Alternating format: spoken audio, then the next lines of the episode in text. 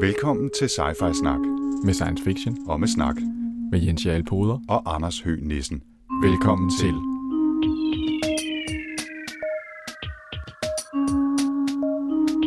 You're traveling to another dimension. A dimension not only of sight and sound, but of mind. A journey into a wondrous land whose boundaries are that of imagination. Your next stop, Sci-Fi Snak. Goddag og rigtig hjertelig velkommen til Sci-Fi Snak episode 19, der handler om Philip K. Dicks Ubik. Yes, velkommen til. Øhm, ja, Hvad er det for en bog, Jens? jamen det er jo en klassiker. Vi øh, læser Philip K. Dick, så er det meget klassisk, det ved man. Han er en af de store, med utrolig mange øh, gode fortællinger, som vi jo kender, især fra filmens verden måske. Øh, Blade Runner, øh, Total Recall. Total Recall, Minority Report. Altså, han har, han har lagt pind til mange, mange meget originale historier. Øhm, Og det, den her Ubik er også mildest talt en original historie. ja, det må man sige. Ja. Øhm, men øh, skal vi fortælle dig om, hvad det går ud på? Ja, altså det, det, det er ikke nogen nem historie at få greb om, men, men Jens, prøv at kaste dig ud i det. Yes. Nå, men altså, Ubik er jo fra 1969, og øh, den øh, handler, øh, foregår i, øh, i 1992, øh, hvor at vi er i en, i en fremtid, øh, i en i sådan en eller anden form for konfederation, nordamerikansk konfederation, hvor de, de lever. Og det, som, øh, som øh, bogen handler om, det er, telepatiske kræfter øh, betyder meget i det her samfund. Øh, og det, er, det fungerer på den måde, at øh, der er øh, en opstået mennesker, der hvad hedder det, bruger telepatiske kræfter til at, at, at misbruge andre mennesker. Så det vil sige, at de kan øh, læse deres tanker, og de kan øh, forudse fortiden, og, og det er jo selvfølgelig med ikke For, forudse fremtiden. fremtiden nok, ja. Mm. Øh, mest det er sikkert. Øh, og hvis ikke man kan det, så er det jo, øh, så er det jo, så er det jo lidt nederen. Så derfor findes der også i den her verden øh, sådan nogle beskyttelsesfirmaer, øh, som kan hjælpe en og beskytte en mod, at øh, der er telepater, der render rundt og, og lurer på en. Øh, lidt ligesom vi i dag har sådan noget øh, sikkerhedsfirmaer på internettet, øh, der Ja, beskytter man, os mod man kan hacker. vel nærmest tænke på, på, på den her telepati som en slags øh, Philip K. Dicks mentale måde at beskrive overvågning på. Øh, og i, i det her tilfælde øh, er der nogle klare paralleller til digital overvågning, og der er også, som du siger Jens, nogle klare paralleller til, til digitale sikkerhedsfirmaer, altså McAfee og Symantec og Kaspersky og alle de her, som leverer øh, antivirusprogrammer og, og beskyttelse mod malware af forskellige slags. Det er virkelig den samme kamp, som, som vi finder i, øh, i Ubik. Yes. Og man kan man sige, at rammefortællingen for, for Ubik handler i virkeligheden om øh, et, øh, et job, som øh, Glenn Runciter, Bru, øh, Runciter Prudence Organization, øh, som det hedder det her beskyttelsesfirma, øh, får. Som går ud på, at de skal tage til, til månen og hvad hedder det, øh, og, øh, og beskytte en organisation mod nogle telepatiske indflydelser. Men, men fortæl mig lige, hvem er ham her, Glenn Ronseter, og hvad er det, hvad er det for et firma? Ja, fordi Glenn Runseter er jo så den, øh, en, en ældre mand, der, hvad hedder det, styrer firmaet. Øh, han har ikke nogen øh, telepatiske evner selv, men han styrer det så sammen med sin kone. Øh, hun er jo, at, øh, da romanen starter, der møder man Glenn Runseter ankomme til et øh, moratorium i, hvad hedder det, Genève, hvor at øh, Ella Runseter ligger på det, der hedder cold pack. Hun er nemlig død. Og det er en af de andre gode øh, tanker, som han gør sig i den her bog, han har fundet på. Han, øh, han forestiller sig altså, at man her i 1992, der kan man, øh, når folk er døde, så kan man lægge dem i sådan nogle cold pack kister, og så kan man ellers med hjælp af nogle plastik øh, dimser, så kan man genetablere, hvad hedder det, øh, kommunikationen med, hvad hedder det, øh, med de afdøde. Så i gang imellem, når Glenn så han er i tvivl om, hvordan han skal styre sit øh, verdensomspændende øh, sikkerhedsfirma, så slår han et smut til, hvad hedder det, Genève i sit raketskib, og så, hvad hedder det, øh, tager han en snakker med Ella om, hvad han skal gøre. Og det er typisk sådan noget med at, hvad hedder det, øh, øge lidt på, øh, hvad hedder det, hvor mange tv-reklamer han skal lave. Glenn, han er meget interesseret i tv-reklamer. Det, han, han er med til at instruere nogle af dem og fortælle. Og det er sådan typisk nogle meget reklameagtige ting, man han genfortæller nogle af dem, de er ret fjollede. Så det er ligesom den ene ting. Det er det her med Glenn Runciter, Øh, han er den ene, kan man sige, af de store karakterer i bogen. Øh, men ellers så den, vi i virkeligheden følger mest, er en gut, der hedder Joe Chip, som øh, er Ronseters, ja, hvad skal man sige, højre hånd. Han, hvad hedder det, øh, han, øh, har ikke nogen telepatiske evner, evner selv, men han kan måle og genkende øh, telepater. Og, og folk, som er modtelepater, altså folk, ja. som kan beskytte andre mod at få læst deres tanker. Yes, og det er jo virkelig det, han leder efter. Han leder efter nogle modtelepater, som man så kan sende ud som sådan en slags konsulenter til firmaer, og så rydder man ligesom ud i de her telepater, der kommer og snager i ens sager. Og, og som du siger, øh, Jens, da, vi- da vi møder øh, Glenn Ronciter og Joe Chip, øh, her den anden hovedperson i starten, så er Ronciter, han, er sådan, han har været over at konsultere Ella i denne her øh, nedfrosne, nedkølede kiste i Genève, og, øh, og de, de, skal, de skal have noget ny business, der skal ligesom ske et eller andet. Og så lader det til, at der falder en kæmpe appelsin ned i deres turban, nemlig en potentiel kontrakt med Stanton Mick, som skal bruge stort set alt, hvad de har af antitelepater. Ja. Øh, og, og Joe Chip og Glenn Ronciter, de samler et hold på, jeg tror det er en 10-11 mand eller noget den stil, eller mænd og kvinder, en sær blandet flok af karakterer, må man sige, som alle sammen på forskellige måder evner at, øh, at blokere eller detektere folk, som forsøger at læse andres tanker. Øh, og de så tager så til munden for at møde Stanton Meek. Joe Chip, han er jo øh, som nævnt ham, vi, vi ellers følger som hovedperson. Han er lidt øh, en sær karakter. Øh, på mange måder jo Glenn Runciters modstykke, fordi Glenn Runciter er en succesrig forretningsmand, mens Joe Chip er en antihelt, som altid er på røven. Ja, det er, han har ikke særlig godt greb om økonomi. Det, og det er, ikke, det er ikke så praktisk, fordi at øh, i den her fremtid, det er den øh, tredje mærkelige ting, som øh, Philip K. Dick har forestillet sig i den her roman, der er alle øh, ting sådan lidt halv, øh, øh, halv øh, bevidste, og man interagerer simpelthen med. Så hvis man for eksempel skal ind ad en dør, så forventer døren, at den bliver betalt en mønt. Øh, og den taler med en og, øh, og bebrejder en, hvis man ikke giver, øh, giver penge og prøver at øh, og, og få dem med låsen. Øh, Ja, og da vi, da vi møder Joe Chip første gang, der har, får han en gæst, der kommer og skal ind ad døren, og, og Joe han har simpelthen ikke penge til selv at åbne døren for sin gæst, så gæsten må smide mønt i døren, og, og så bliver det jo ikke meget mere sølle i virkeligheden, hvis man ikke, ikke engang har, har penge til at lukke gæster ind i sit eget hjem. Og, og sådan er det hele vejen igennem, at hver gang, at uh, Joe, Joe Chip skal noget, så skal han uh, låne mønter af noget. Hvis han skal åbne sit eget køleskab, så skal han lægge mønter i. Mm. Det er virkelig uh, micropayment-verden, han, uh, han, uh, han befinder sig i. Det, det, og Ja, det, det sådan- det trives han meget dårligt i, må man sige. Ja, det må man sige. Det er sådan en slags uh, Internet of Things møder micropayments møder uh, 100.000 procent for meget. Ikke? Uh, men det kan vi vende tilbage til. Mhm. Vi, vi har sendt øh, Glenn Runciter og Joe Chip og deres øh, Band of Merry Brothers øh, og, og Sisters op på månen for at møde Stanton Mick for at lave noget forretning. Men øh, så går det jo hverken værre eller bedre end stort spoilerhorn. Nu, nu kommer der altså nogle afsløringer her. Ikke? Det sker hverken værre, værre eller bedre, end at manden, som de tror er Stanton Mick, viser sig at være en omvandrende bombe, helt bogstaveligt talt. Og han springer i luften, og, øh, og Glenn Ronciter bliver nærmest slået ihjel, og det her hold af antitelepater med Joe Chip i spidsen øh, stuer Glenn Ronciter ind i rumskibet, som de er ankommet i til månebasen, og drøner tilbage mod jorden og Genève for at fryse Glenn Ronson ned. Og herfra er det så, at romanen bliver meget mærkelig. Det må man sige. Øhm, fordi nu er det, at, øh, at nu er det, at, sådan, at det almindelige fortællelag begynder sådan ligesom at, at udvikle sig til at, at blive mere mystisk, vil jeg sige. Det, det starter med nogle mærkelige fænomener, kan man sige. Øh, allerede tidligt, øh, da de har de arbejder med at få øh, Glenn Ronciter på Coldpacker tilbage til jorden, der begynder der at opstå nogle fænomener, der tyder på, at der er sket noget med verden. For eksempel bliver alle cigaretter, de bliver sådan for, formuldet nærmest, som om at de er meget, meget gamle og, øh, og sådan enten meget, meget tørre eller sådan rødne. Sådan. Man kan ikke, man, alle, alle de cigaretter, de har, de, de begynder at gå i stykker. Øhm, der er også en øh, telefonbog. Ja, altså, der, det er jo ikke alle øh, hvad hedder det, teknologier, at øh, Philip K. Dick har forudset lige godt. Øh, så hvad hedder det, i det her fantastiske... Så der ligger selvfølgelig en telefonbog i rumskibet. ligger der jo en papirtelefonbog. Det, det må der, naturligvis. Det er nærmest rejsen til Saturnsk. Det er helt åndssvagt. Ja. Ja. Men, men, øh, men det, der er, er så mærkeligt, det er, at den her telefonbog, den er simpelthen så forældet. Den er mange, mange år gammel. Øh, og pengene begynder også, der på et tidspunkt, han øh, hvad hedder det, vil betale med penge, og der viser sig, at de her penge, de er også forældet. Ja, og han, øh, han, en af de ting, han vil betale for, da de ankommer til Genève øh, på caféen i lufthavnen der, det er en kop kaffe, hvor der skal fløde i.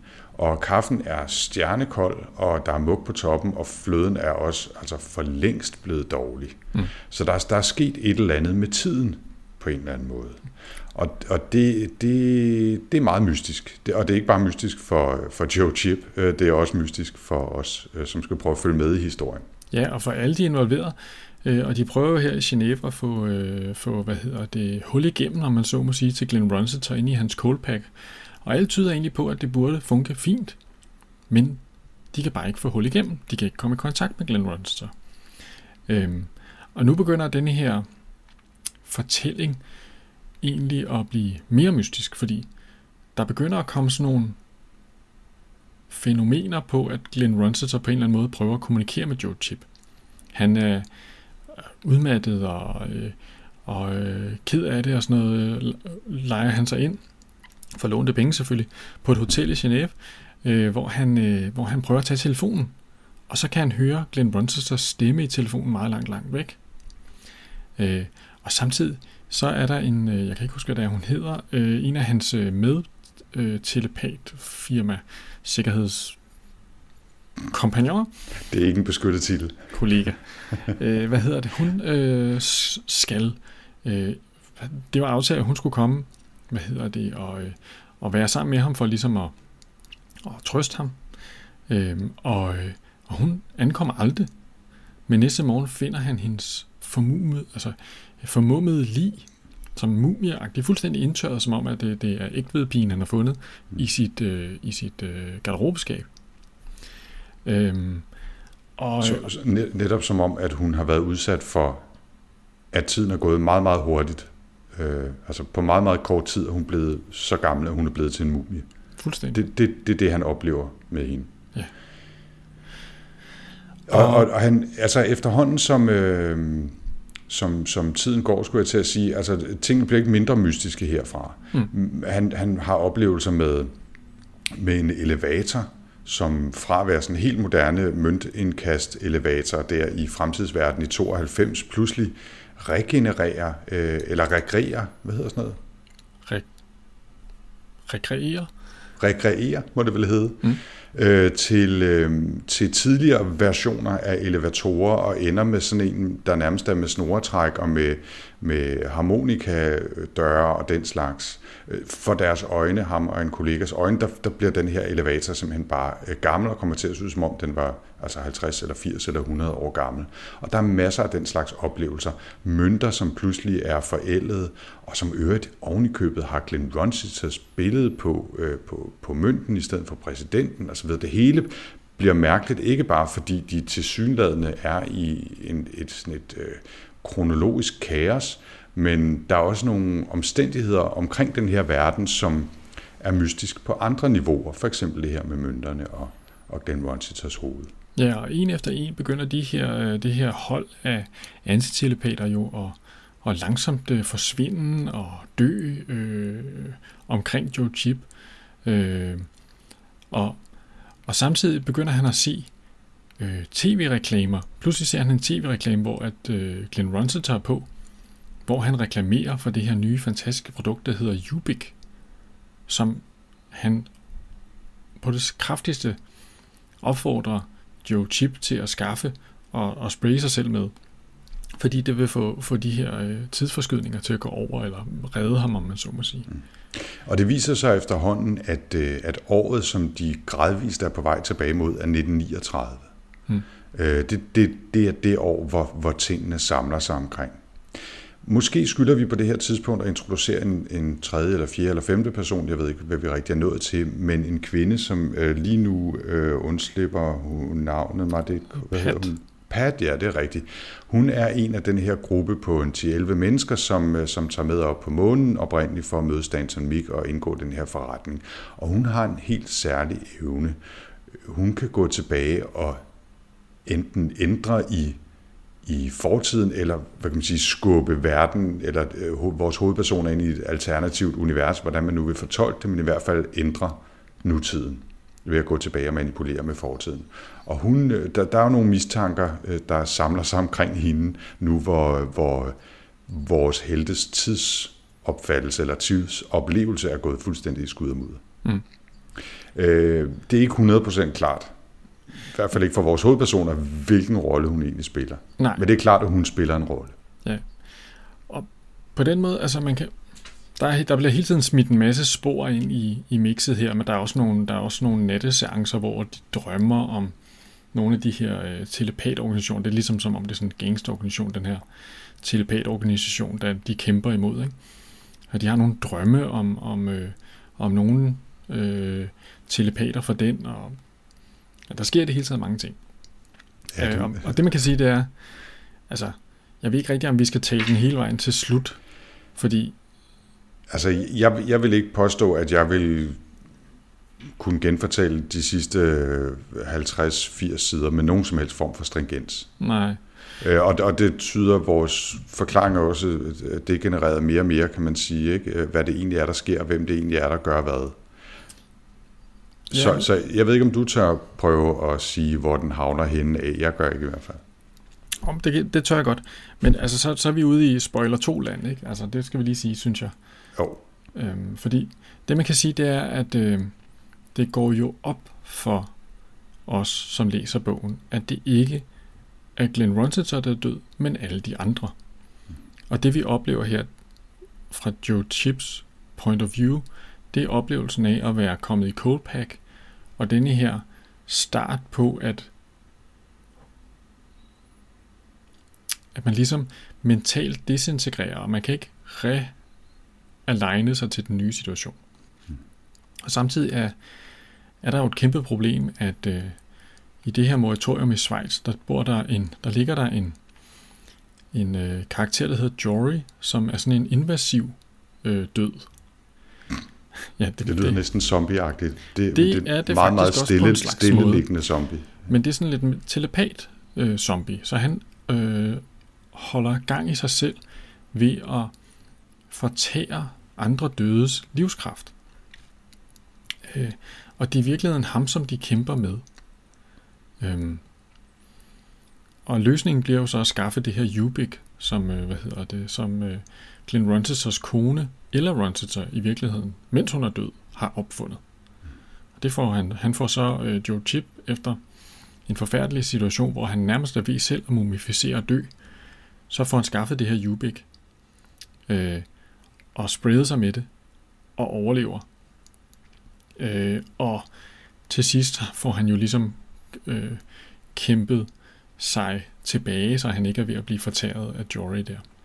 Øh, Men alt sammen stadigvæk inde i Ron Chitters verden. Ja, altså, det man kan sige, det er, det her, det er jo så øh, i Joe Chips efterliv. Ja, ja inde Joe Chips, hans- ja. øh, altså i hans, øh, ja, det er jo en slags fantasiverden, manipuleret Ja. øh, efterlivsfantasiverden. Ja, fordi at, at det her, det foregår ikke. Han ligger, sted, han ligger død på, på Coldpack. Øh, og bogen slutter sådan set med, at, at øh, Joe Chip ligesom får hul igennem til Glenn Runset, så de får snakket lidt sammen. Øh, og så er, skulle man jo forestille sig, at så er den givet barberet. Glenn Runset har selvfølgelig lidt det kæmpe tab, for det han har mistet alle de her telepater. Øh, og mistet Joe Chip, som jo, hvad hedder det, øh, jo er ham, der ligesom kan opdage de her telepater for ham. Øh, så vi, vi slutter sådan set historien hos Glenn Runciter, der står i Genève foran sine, sine afdøde øh, medarbejdere. Og så er det, der pludselig sker noget mærkeligt, fordi at da Glenn Runsett kigger ned på en mønt, så er der et billede af Joe Chip på. Og der slutter den så. Og, det er jo så ligesom... Ja, det skal sådan, der nu ske? Ja, altså så, Ja. så slutter den ligesom sådan en uafklaret, kan man sige. Det er ikke? næsten ligesom, sådan en Twilight Zone afslutning med, Fuldstændig. du kan ikke tro på noget af det, vi har fortalt dig nu, fordi verden ser helt anderledes ud, sådan som vi har fortalt dig. Og, og det er Ubik. Det er, det er grundlæggende fortælling, må man sige. Og efter disse 18 minutters forsøg på en genfortælling af en meget mærkelig historie, så bringer vi nu en, øh, en lille pause. Nej, det gør vi ikke. Øhm, det er en, øh, det er en, jeg vil ikke sige rodet, fordi det er simpelthen ikke rigtigt, øh, men en kompliceret fortælling, der bliver udrullet for os i den her bog. Og det er svært at følge med, altså lige så svært som det er for hovedpersonen, især Joe Chip, at finde ud af, hvad fanden det er, der foregår. Lige så svært er det, synes jeg, at følge med som læser i, hvad det er, der foregår. Men det er jo fuldt bevidst, Mm. mm. så, så derfor vil det ikke være korrekt at kalde den rodet. Øh, Den er øh, sådan en, øh, en russisk dukke af øh, mærkelige ting inde i andre øh, fortællinger, som måske er inde i nye verdener, øh, men bare kørt igennem en, en blender. Ikke? Mm. Så, så, så, så den er temmelig øh, kompleks at komme igennem, og lige så kompleks at, genfor, at genfortælle, som man kunne høre her. Ikke? Ja, altså, jeg tænkte lidt på, at, øh, at vi læste jo for, øh, for øh, et stykke tid siden The Peripheral, som jo også arbejdede med det her med øh, bevidst nærmest at og øh, sløre, hvad fanden det egentlig lige var, det var med de her forskellige verdener, og hvordan var det lige, det hang sammen. Altså der, der lagde William Gibson lagde jo sådan ligesom med vilje, øh, forestiller mig. Mm-hmm. Jeg går ud fra, at der er nogen, der fortæller om, det er lidt svært at finde ud af i starten, Will. Mm-hmm. Jamen, det, det er sådan, det skal være. Øh, altså han laver, ligger jo røgsløret i starten af historien. Og der kan man sige, at den her historie, der kommer røgsløret jo øh, noget senere. Altså med mindre hele historien jo også har været inde i en fantasiverden. Det er jo det, man sidder og spekulerer over til sidst. Ikke? Mm. Så, så det er først til senere, at øh, bogen bevidst begynder at lyve for en, kan man sige, ikke? Ved, at, ved at præsentere en for noget, som man tror er virkelighed, men i virkeligheden er fantasi. Men, men det, og det er ligesom det ene plan af forvirringen, det er, at man har at gøre med en fortælling, som bevidst leger med, hvor den bliver fortalt fra, hvad der er virkeligt og hvad der ikke er virkeligt, og hvad der er drøm og hvad der foregår i nogle personers hoved osv. Øhm, men et andet niveau, øh, som måske ligger tættere på det, som William Gibson leger med, også i The Peripheral og i øvrigt i mange af sine andre romaner, det er sådan mere et, hvad kan man sige, et øh, fiktionslag, hvor man kommer direkte ind i en verden, hvor man bruger et langt stykke tid på overhovedet at finde ud af, hvordan den verden hænger sammen. Altså det, der er tænkt et samfund, hvor der er telepater og anti-psychics, der kan beskytte mod telepater. Det er en verden, hvor man Øh, skal betale øh, for at åbne en dør, drikke en kop kaffe og køre en tur i elevator. Det er en verden, hvor der findes mennesker, som kan ændre fortiden bare med deres tankeskraft, og hvor man kan rejse til månen, men stadigvæk bruger telefonbøger og, øh, og så videre, så videre. Altså jeg synes, man kommer sådan rimelig meget ind midt i en verden, som man bruger meget tid på at lære at forstå, hvordan det hænger sammen. Øh, Øh, på samme måde i øvrigt, som man gjorde i Peripheral og i øvrigt i mange andre science fiction romaner, fordi de foregår i universer eller verdener, som er meget forskellige fra dem, vi kender. Ikke? Mm. Og man kan sige, øh, og, altså, Philip K. Dick tager jo ikke lang tid om det. Altså, han er jo, den her bog er jo på 200 noget sider. Mm-hmm. Og altså, der er gået 20, 20 sider, så har vi allerede fået øh, styr på det der med, at der ligger døde mennesker i, i kister, som man snakker med, og der er telepater og sådan noget. Det er bare blevet kastet i skød på en, som, øh, her, grib lige det her, whoops. Ja, og så, så sidder man der og skal prøve at finde ud af, okay, hvad er det lige, der foregår her? Ikke? Ja, man synes lige, man har styr på det, og så skifter, hvad hedder det, så skifter vi lige fortæller over til Joe Chip, som er, som er, som er hvad hedder det, i skænderi med sin dør, ikke? Jo, og, og, og, så, altså, og så oven i det, så er der så, som vi har øh, gentaget efterhånden nogle gange, den her, det her med de forskellige fortællinger, hvem er det, der fortæller hvad, og, og i hvilket niveau foregår det, øh, øh, og kan man stole på det, der bliver fortalt og sagt. Mm. Det er, det er en, øh, en kompleks mundfuld, må man sige. Mm, men altså, den bringer jo mange sådan interessante og spændende ting i, i, i spil, ikke? Altså det her med det her efterdød, som... Øh, som hvad hedder det, det her liv efter døden, og hvordan, hvordan fungerer det og sådan noget i en, i en højt udviklet i øh, kultur. Jeg sidder lige og læser, øh, hvad hedder det, Altered Carbon, Carbon af Richard G. Morgan, mm. som jo øh, forestiller sig en fremtid, hvor at vi, hvor vi sidder, har sådan nogle chips i nakken, som, som så kan blive downloadet til sådan nogle store mainframes, så der i den her verden er der principielt ikke, no, ikke nogen, der dør, medmindre de virkelig bliver udsat for en alvorlig forbrydelse. Nærmest for pulveriseret hoved. Øhm, og det er jo virkelig noget af det samme, vi snakker om her. Ikke? Altså, øh, at, at øh, hvordan, kan, hvordan bliver et samfund, hvor at, øh, at folk de altså, at, at, altså rigtig død, om man så må sige, er, er, hvad hedder det, er virkelig meget noget, som man ligesom har, valg, har vendet sig til, ikke kommer til at ske. Ikke? Og jeg har, jeg har faktisk øh, for efterhånden et års tid siden læst en, en roman, som var sådan en slags øh, romantic comedy sci-fi ting, øh, som, som jeg havde læst godt om på Goodreads, og tænkte, jeg vil teste, der hedder Love Minus 80, øh, Kærlighed minus 80, øh, selvfølgelig fordi øh, den handler om, hvordan folk, som er frosset ned til minus 80 grader, øh, bliver øh, købt nærmest som sådan en slags øh, mail order brides, Øh, de bliver genoplevet i korte perioder af folk, som har penge nok til det, og så øh, bliver gift med dem, eller øh, får en slags forhold til dem. Så der bliver altså også leget med, med det her cryogenics-idé, altså man kan fryse folk ned og, og bevare dem, eller genopleve dem, give dem nyt liv på forskellige måder. Så det, det, det dukker op, hister her. Det er helt åbenlyst, at den her Love Minus 80, den var aldrig blevet til noget uden Ubik. Øh, meget bekendt var der, altså man har selvfølgelig hørt om cryogenics øh, på det tidspunkt også, men Mm, jeg er ikke stødt på tidligere eksempler på, på brugen af teknologien i science fiction i hvert fald. Det betyder ikke, at det ikke eksisterer. Jeg var ikke stødt på det før. Jeg gætter på, at, at Philip K. Dick, som en meget berømt science fiction forfatter, har beskrevet den her teknologi, jamen, så er det også derfra, at Love Minus 80 har fået sin inspiration. Det virker i hvert fald snublende sandsynligt. Mm.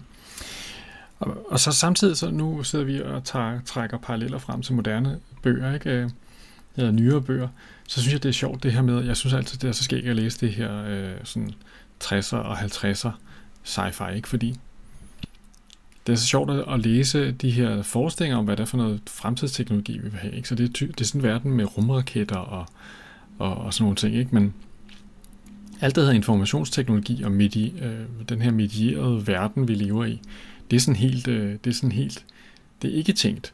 Altså, øh, man kan ikke, øh, altså, den her idé om, at om, den vigtigste, det er utrolig vigtigt, øh, hvor mange tv-reklamer man køber for det her. Altså, det, det er en verden, der er præget af tv'et af massemediet, ikke? Øh, og, øh, og, og papiret, altså det der med at forestille sig, at der sker noget på en, på en computerskærm, som ligesom sender noget til en. Øh, hvad hedder det? Joe Chip har på et tidspunkt abonnement på sådan en, øh, på det her hotel, de stiller gratis til rådighed sådan et, øh, en informationsservice, der er sådan en slags fax, der kan sende en udvalgte øh, nyhedshistorier til en, der passer til ens behov. Ikke? Så det er sådan en slags øh, Google News, øh, bare på, på, øh, på, på, hvad hedder det, på print. Ja, med de teknologier, han, han vidste noget om, ikke? Altså øh, rumraketter i 69 var selvfølgelig noget af det absolut hotteste, ikke? Øh, det er også meget tæt på at være tv's guldalder, eller i hvert fald øh, den, anden, den anden bølge øh, af tv-guldalder, ikke? Øh, der i, i slut 60'erne, start 70'erne. Og, øh, og han har jo tænkt nogle rigtige tanker, blandt andet med det der med personaliserede nyheder.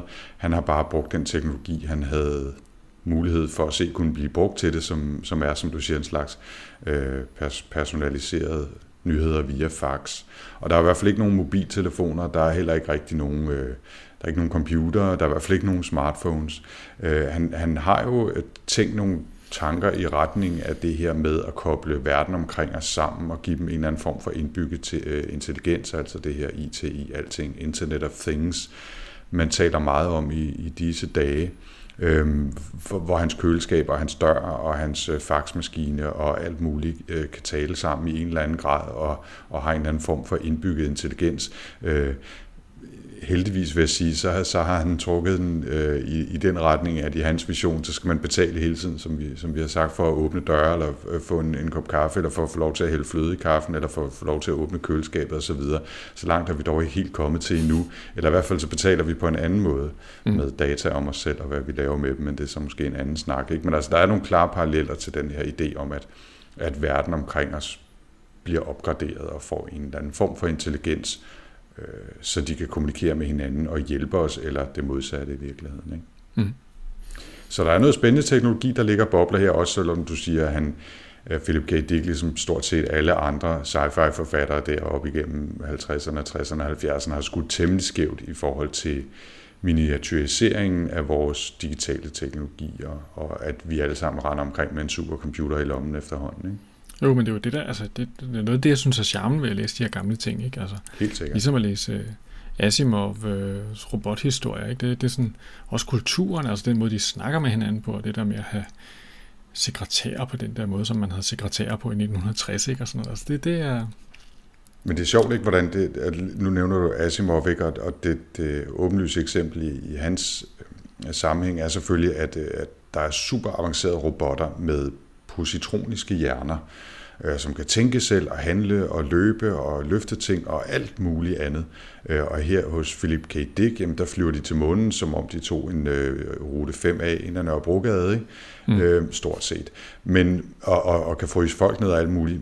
Så de har noget virkelig avanceret teknologi, baseret på ekstrapolationer af den teknologi, han kender Men der er også en retning, nemlig hele øh, computerteknologien, som fuldstændig er overset. Ikke? Mm. Og det er, jo sådan, det er jo sådan helt klassisk også et, et eksempel på noget, der sker i Asimov, hvor de jo rejser ud i universet, og altså har de her avancerede robotter, men, men, øh, men computerne er stadigvæk på størrelse med små byer. Ikke? Ja, de ryger stadigvæk, stadigvæk piper og går i tweetjakker.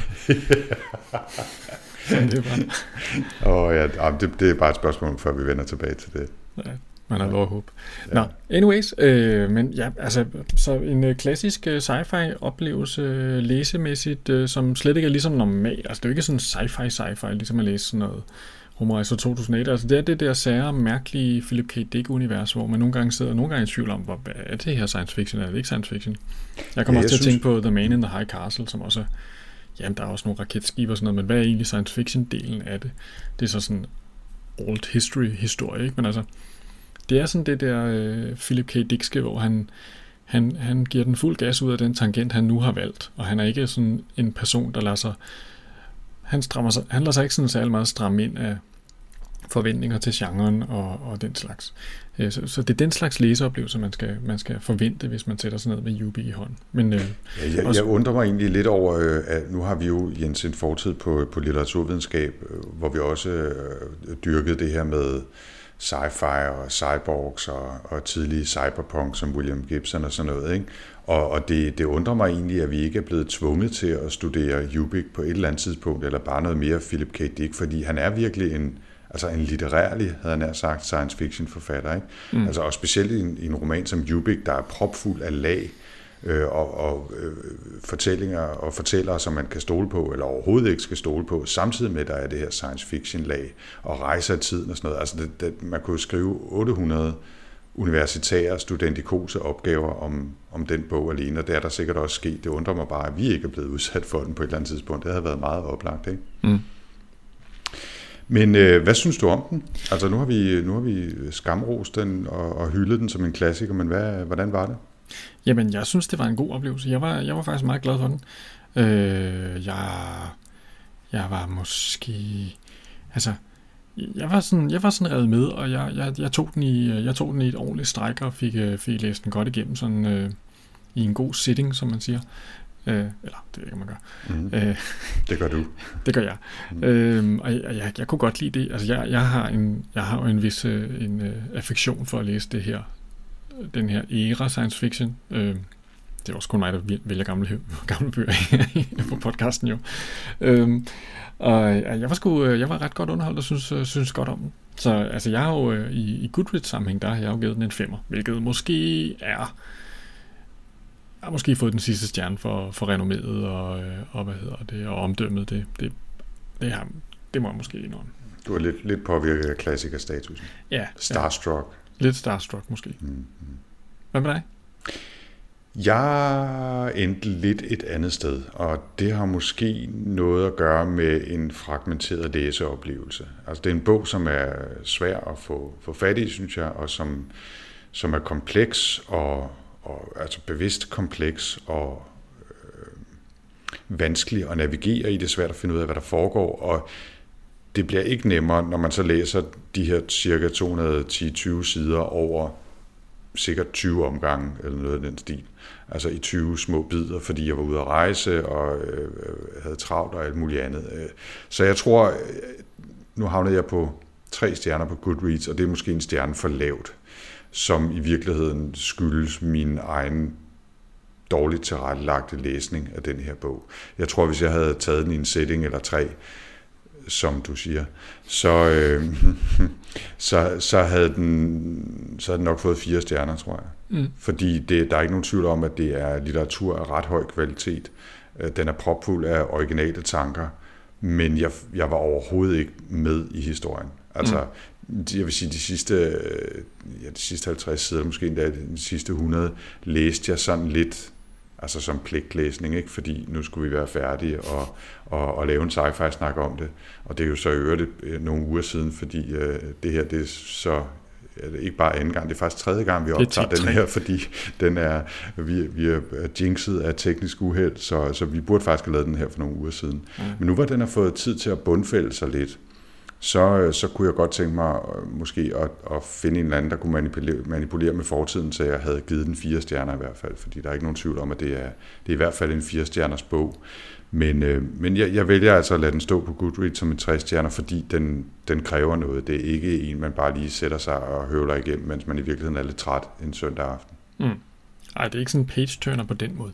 Nej, det kan man ikke sige. Men øh, altså, eller så må man læse noget andet dæk. Det er i hvert fald øh, det er, det er spændende, synes jeg, at have, have snitterne i ham. Øhm, ja, jeg sad, jeg sad lige og fik helt lyst til at læse noget mere om ham som person, fordi det slog mig pludselig, at øh, han er en, jeg ved meget lidt om i virkeligheden. Altså i betragtning, hvor, hvor produktiv han, han har været, og hvor stor indflydelse han har fået på science fiction, både på, på litteratur og, og i film, så burde man egentlig vide noget mere om ham. Men jeg ved, jeg ved faktisk ikke, hvad han er for en anden, end jeg har indtryk af, at han er sådan en piberygende, øh, LSD-eksperimenterende hippie-forfatter fra, fra 60'erne, som i, sådan i et eller andet møde mellem øh, en, øh, åh, hvad, hvad hedder han nu, ham der, øh, åh, for pokker, en af de der 50'er forfattere, amerikanske, øh, kom nu, hvad hedder de der øh, beat-forfattere? Hvad hedder beat-forfatter, øh, Ginsberg. Øh. Ja, sådan en, en blanding mellem Ginsberg og sådan en, en sci-fi blomsterbarn på en eller anden måde. Ikke? Det, mm. det, det er der, jeg forestiller mig, han, han er, men jeg ved det faktisk ikke. Nej, altså ja, han havde jo en del sådan, psykiske problemer faktisk, altså han havde en del nervesambrud og sådan noget. Okay. Øh, så han var en pladet sjæl, øh, men øh, sådan nu kommer der jo tit noget, noget fint kunst ud af. Kunst ud af, det var godt, han var det. Ja, ja. det, var ikke, det var ikke så skidt, at det ikke var godt for noget. Øh, nu, nu nævnte du jo at uh, Man in the High Castle. Øh, mm. Uh, det er også en af de digt ting, jeg ikke har fået læst, men den ligger faktisk her på Kindle. Er det en, jeg skal snuppe i en ledig stund?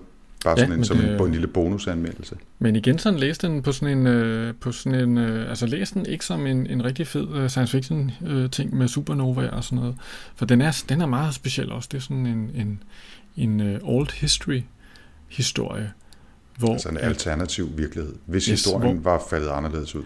Ja, altså på forsiden af den, der er der jo sådan et øh, nazistisk amerikansk flag på originalversionen af den. Det er fordi, at i den her version af verden, der øh, har øh, tyskerne og japanerne vundet 2. verdenskrig. Øh, og øh, har raketter på vej til Mars, og de har jo atombombet hele Afrika for at slippe af med de sorte mennesker. Okay. Øh, så, øh, så, og så lever man i en historie, øh, så er det en historie, der foregår i øh, primært i Amerika, hvor vi så følger nogle mennesker, der interesserer sig meget for sådan noget originale, den originale amerikanske kultur, og mm. samler på sådan nogle øh, kulturikoner fra den her tidsalder. Okay. Meget, meget, mærke, meget, meget mærkelig bog. Ja, det, det, det lyder, den, den får jeg lyst til at læse. Mm. Den, den snupper jeg ved lejlighed. Yes. Men det er ikke Men, den, vi skal læse til næste gang. Nej, hvad skal vi læse næste gang? Jeg har måske i et anfald af, hvad hedder sådan noget, øh, skam over, at jeg havde lidt svært ved at tygge mig igennem den her litterære sci-fi klassiker, valgt en, en som formodentlig er lige så svær at komme igennem. Øh, Jens tager sig til hovedet og facepalmer. Øh, vi skal læse Peter Watts' Echopraxia. Øh, Peter Watts var jo ham, som skrev romanen Blindside, som øh, var en temmelig mærkelig fremtidshistorie, der handlede om en lille flok mennesker, der drog ud for at møde en kunstig intelligens, der var blevet opdaget et sted ude i solsystemet-agtigt. Øhm, og det var en meget, meget alternativ, øh, et et meget alternativt fremmed væsen.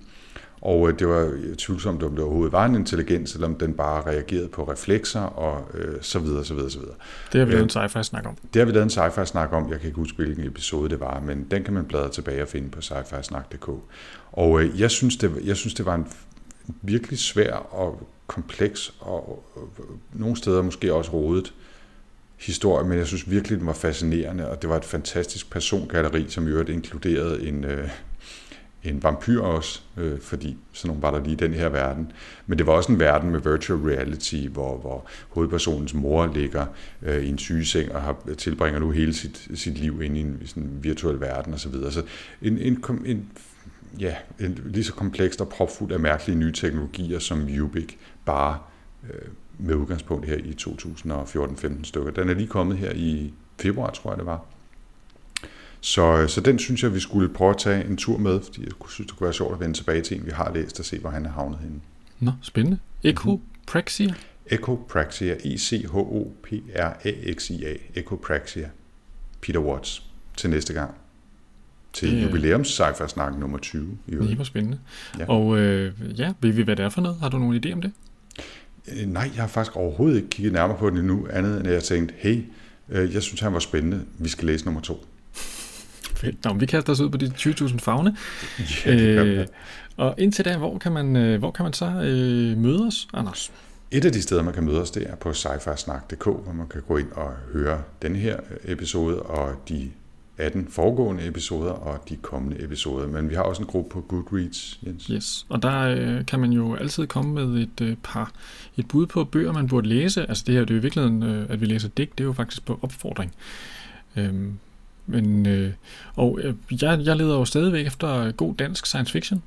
Øh, jeg er jo nogle gange kommet til at sige, at jeg ikke sådan er den store fan af det, jeg har læst af det danske. Så altså, super, jeg vil rigtig gerne have gode bud til noget. Øh, så øh, send mig et par linjer. Og vi, jeg tror også, jeg har efterspurgt øh, mere optimistisk science fiction. Jeg synes nogle gange, vi trænger til at... Øh, vi kunne egentlig godt øh, bruge nogle lidt mindre dystopiske hvad hedder det, forestillinger om fremtiden. Ja. Og det vil jeg også gerne lige gentage. Øh, jeg, Ja, ved ikke, jeg ved ikke, om det er dårlig litteratur at skrive om øh, en, en, en spændende og attråværdig fremtid. der er jo faktisk lavet forskning, der viser, at øh, negativitet gør, øh, gør, at folk tror, man er klogere, end man er. Ja. Øh, så der er faktisk god grund til at være sur og kritisere alting, fordi det gør, at folk tror, man er smartere. Yes. Så det er måske en af grundene til, at folk skriver dystopier, det ved jeg ikke. Ja. Ja, altså man, for eksempel øh, tager man jo ikke My Little Pony særlig seriøst. Men, Men øh, nogen, nogen burde lave et mashup af Philip K. Dick og My Little Pony.